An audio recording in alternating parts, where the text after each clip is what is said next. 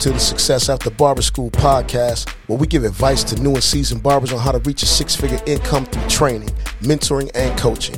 If you're new in our industry or old in our industry and are ready to join the top 1% in earning a six figure income, this is the show for you.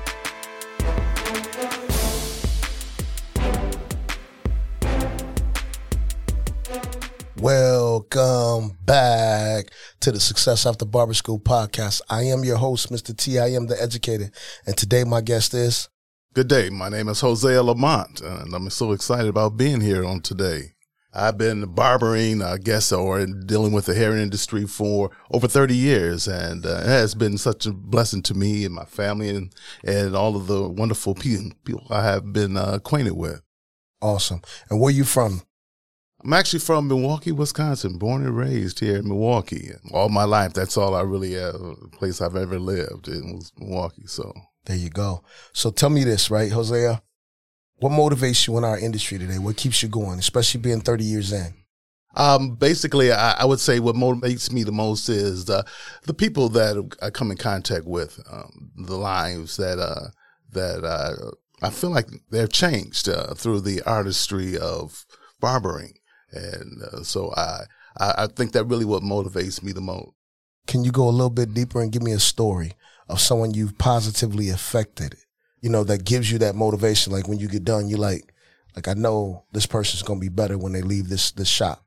Well, I can't think of a particular story. I would say there's just so many different people of all walks of life. I think barbering is the platform that brings, no matter what your social status is or your income, you know, it brings everybody together yeah. in a sense. And so when that person comes and they sit in your chair and you put that artistic format on them and your expression what you think you know they want or would look best on them. The reaction uh, that it's given after that i think is just so amazing. I know that experience well because uh, i still to this day think the most difficult cut for me is the person that sits down and says do what you think best. You know so that's when i ask those questions and stuff but once i get an idea i do get to create and everything. And speaking of the creation process in our industry right what's a commonly held belief about our roles as barbers that you passionately disagree with? Commonly held belief. Tim, I have to be honest, I really not for sure uh, what uh, what people may think. You know, I guess people may have some negative thought process, perhaps. Uh, well, I would say maybe most people may not realize it's it's it's art.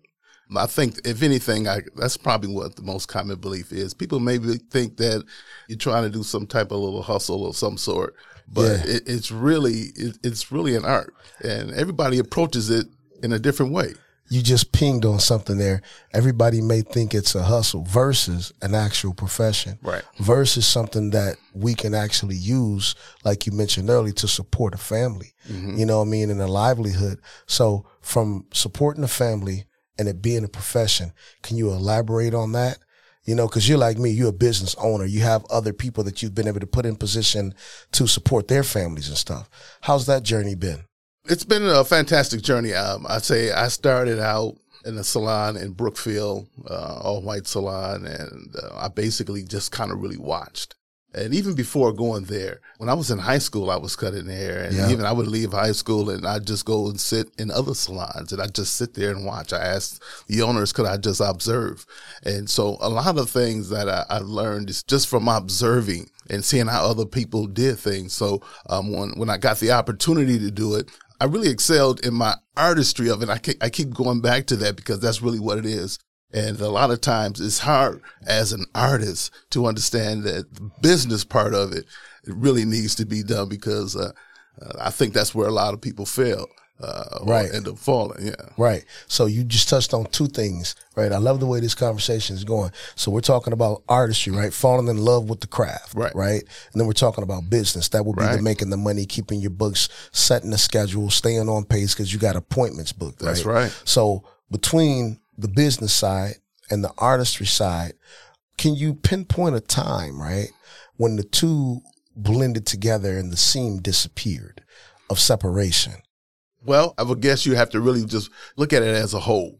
Right. Um, and a lot of people just, they just did. And, and, um, I guess when it all blends together, I, I, I don't know if it if it does. You just have it really to me kind of separate. You know, Uh-huh. the the artistry of it allowed me to be able to uh, know how I want to create.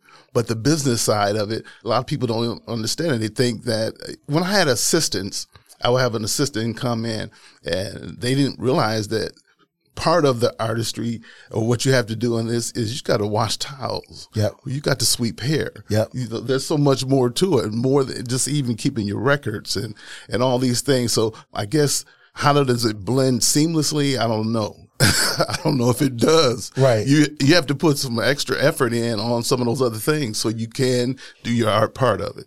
Okay, so me and LZ were having a conversation right before you got here about virtual assistants. And so now, like yourself, I've been in it for over 30 almost, right? Pretty close to that. So what I've noticed from how I used to do my business, taking phone calls, writing it down in the books, I moved to a virtual assistant booking platform, right? Right. So that helped streamline it and make it a little more seamless in the process. So I don't even necessarily open my phone up to see who's booked, just to see that I am booked. Cause now I know I'm booked every half hour from start to finish. You know, so I know I pretty much got 30 minutes in between clientels and all of my services are booked accordingly. Okay. Like if it's a haircut, it's 30 minutes. If it's a full service, it's 45 minutes. Cause I can set that time schedule and everything. Have you moved over to that virtual assistance already? Uh, no, I haven't. Uh, be honest with you, uh, I'm old school with it. I promise you, it's gonna make your life so much simpler. I'm old school. Actually, I, I'm not even taking clients as much as I used to. And I don't even know that that was even available back when I It wasn't. when I was getting Right. going back in the eighties, Right.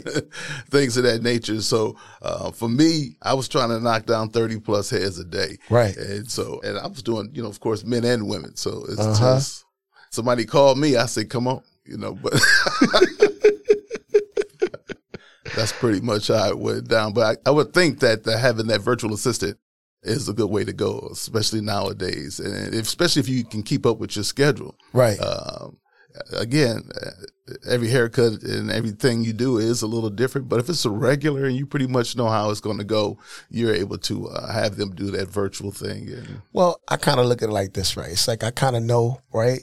Basic haircut. If I'm not doing nothing extreme, complete makeover, about 30 minutes. You know what I mean? Including a face lineup, not a complete restructure, but a face lineup and the cleanup on the eyebrows. I'm about pin dialed in at 30 minutes. But then I know, like I said, with the full service at my shop and everything, I'm gonna need the full 45 minutes. Mm-hmm. So they can choose what they want. And then I know I got that a lot of time for conversation and cut. You know, every now and again I get behind and stuff and then no, there's no conversation, there's only cut. But together between cut and conversation, I'm 30 to 45 minutes. Mm-hmm. So I say that to say this, right? If I can give you one thing to take with you today, do the virtual. I use Squire, right? okay, I think you'll like Squire because for me, I was able to take three different services, right? That I was outsourcing between my credit card processing, my cash register, and my booking and everything. And I brought it all under one roof. Squire only works with barbershops and everything. So once you get it in there, it'll attach seamlessly to your website. It'll work on your phone. And so when you send that link out to people, they're booking directly with you and your entire staff. Everybody gets their, it'll look like everybody's got their own personal little website, okay, but you can see everybody's booked and know who's booked. And then the barbers themselves all have control over their own schedule. They can go in there, set their hours, set their prices, set their time allotted for each service they want to give. And it takes all pressure off of you. At least that's what it did for me. It allowed me not to have to pick up the phone and worry about, hey, where you at? You got a client. Cause if you knew you had something, you could have booked it off. You know, emergencies still happen and we deal with those accordingly.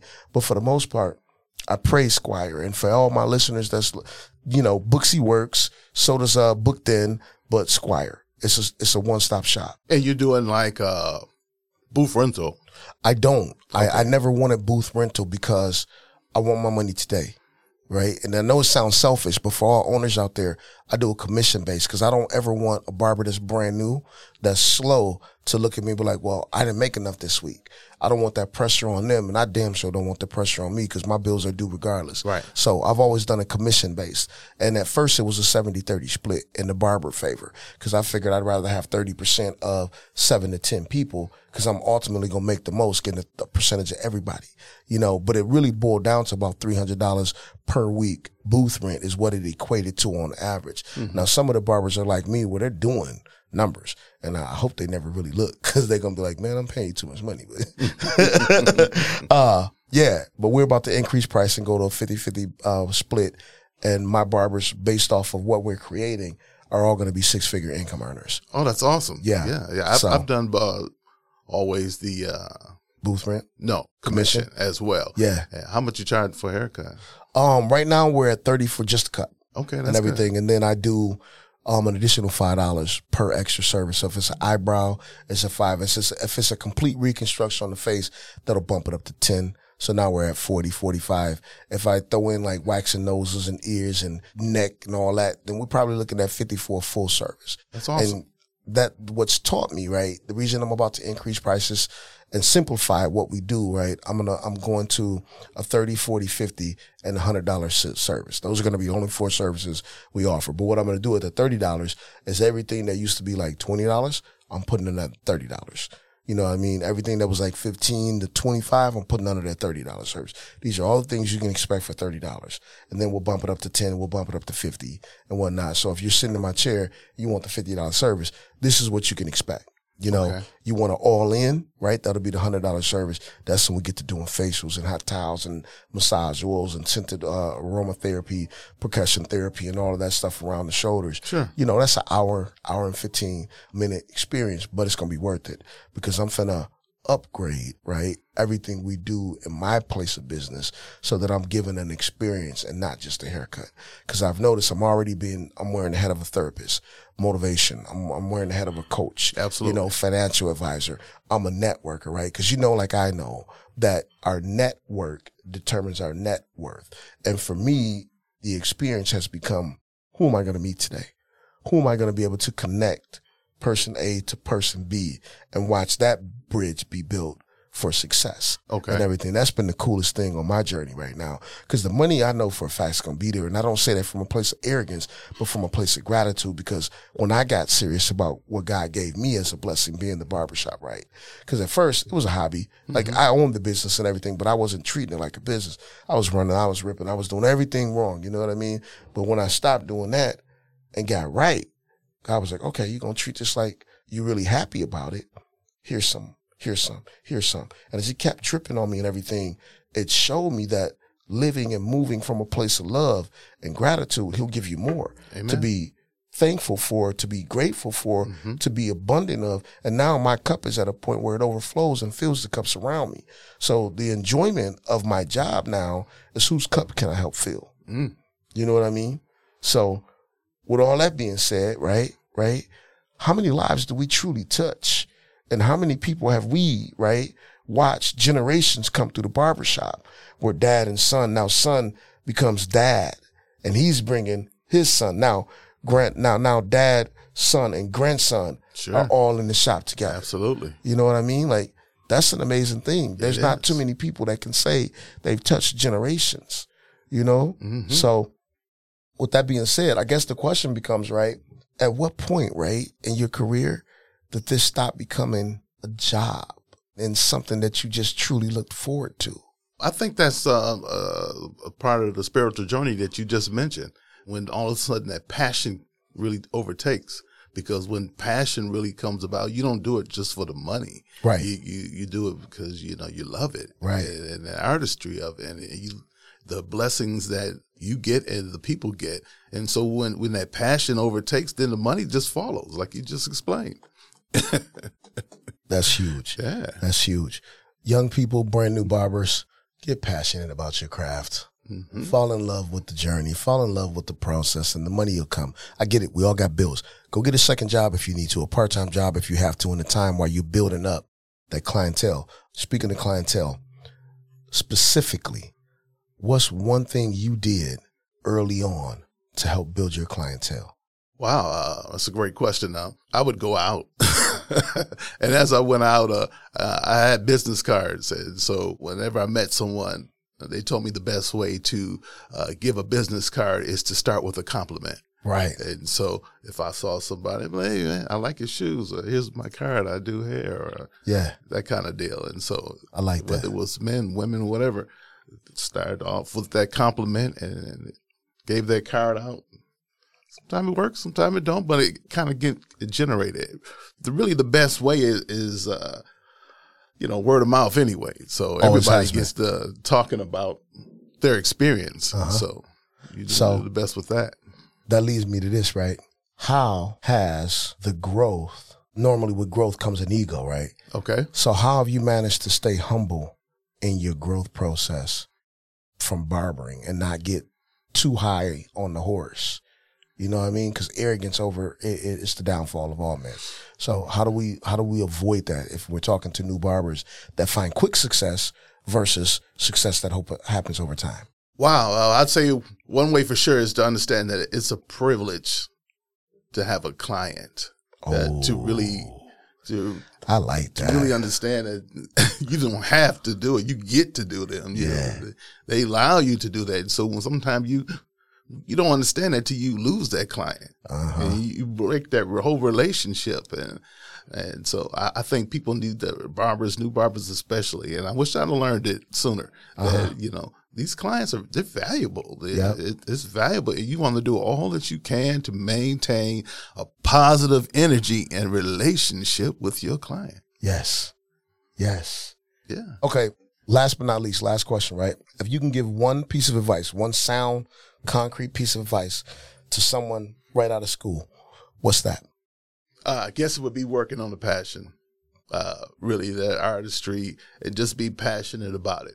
Um, sometime when I had a client, they they would bring a friend with them, and the friend would come, and the friend was they they saw the work being done, and they, they wanted to have the service, but they didn't even have the money. Mm-hmm. But because of the passion I had, I do the friend too. Mm-hmm. And I didn't even get paid for it. But the thing is, you know, it helped with me developing my skills, building that relationship with new client, and they that they talk about that kind of thing. And so I, I would say that developing that passion is key to to any type of growth and success that you're going to experience in the barbering field for sure. Facts. Yeah. Well, folks, that's been our time. Welcome back to uh, this segment's Motivational Minute. Once again, I am your host, Mr. TIM. This time is money. I am the educator because I am in a position to educate and help you all get better at what we do. So, Motivational Minute, like topic, passion, right? We, we talked about that a lot this episode. So, become passionate, right? Lead with love. That's what I would say. Lead with love. What am I saying? I'm saying in everything you do, right? If you take the bite off of it, if you take the arrogance out of it, if you take the I'm being attacked out of it and listen more, right? Listen to understand, not listen to hear what you think you're hearing, but listen to understand what the client is saying to you, right? That puts you in a position to deliver a service.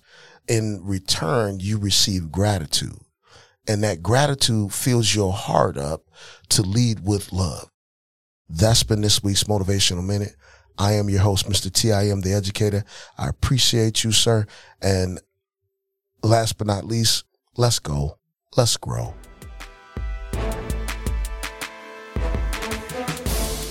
If you're new in our industry or old in our industry and are ready to join the top 1% in earning a six figure income, hop on the email list to get updates on the show and live notifications for the newest trends or to be featured on the show as the Barber Spotlight of the Week.